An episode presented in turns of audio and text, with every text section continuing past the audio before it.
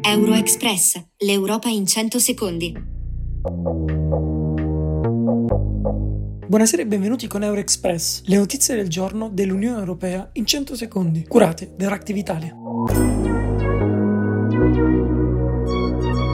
L'Unione Europea si associa alla posizione dei paesi dell'Africa occidentale e ribadisce il sostegno al presidente Bazoum contro il colpo di stato militare compiuto in Niger dal generale Tianila la scorsa settimana. Lo afferma l'alto rappresentante per gli affari esteri dell'UE, Joseph Borrell, sottolineando che l'Unione Europea contesta ogni accusa di ingerenza straniera. Il colpo di stato in Niger segna il definitivo fallimento della strategia militare francese nel Sahel, in gran parte a causa della mancanza di risorse e del sottostante senso di neocolonialismo. Sabato scorso il ministro degli esteri francese Catherine Colonna ha annunciato che la Francia avrebbe congelato tutti gli aiuti allo sviluppo del Niger fino a quando il potere di Bazoum non sarebbe stato ripristinato. C'est nécessaire parce que ces déstabilisations sont périlleuses pour euh, le Niger comme euh, pour ses voisins.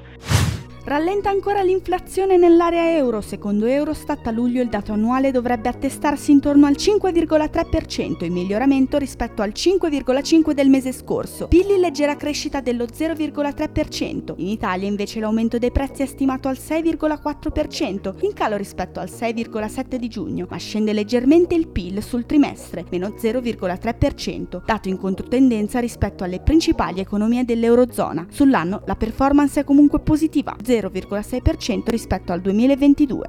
L'Unione Europea e le Filippine riavvieranno i negoziati su un accordo di libero scambio nel tentativo di accelerare una nuova era di cooperazione. Queste le parole della Presidente della Commissione Europea Ursula von der Leyen che ha riavviato i colloqui iniziati nel 2015 sotto l'allora Presidente filippino Aquino e poi bloccati durante il mandato del suo successore Rodrigo Duterte, la cui micidiale guerra alla droga ha messo a dura prova le relazioni diplomatiche con l'Occidente.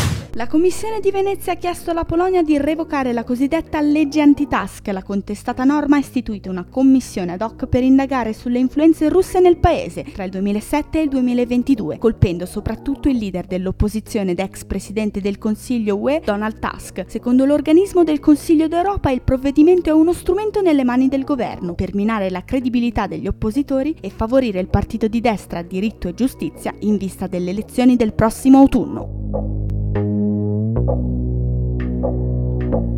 Questo era Euroexpress, dalla redazione di Euractiv.it, il portale gratuito di informazione europea, Michele Calamaio e Giorgia Colucci.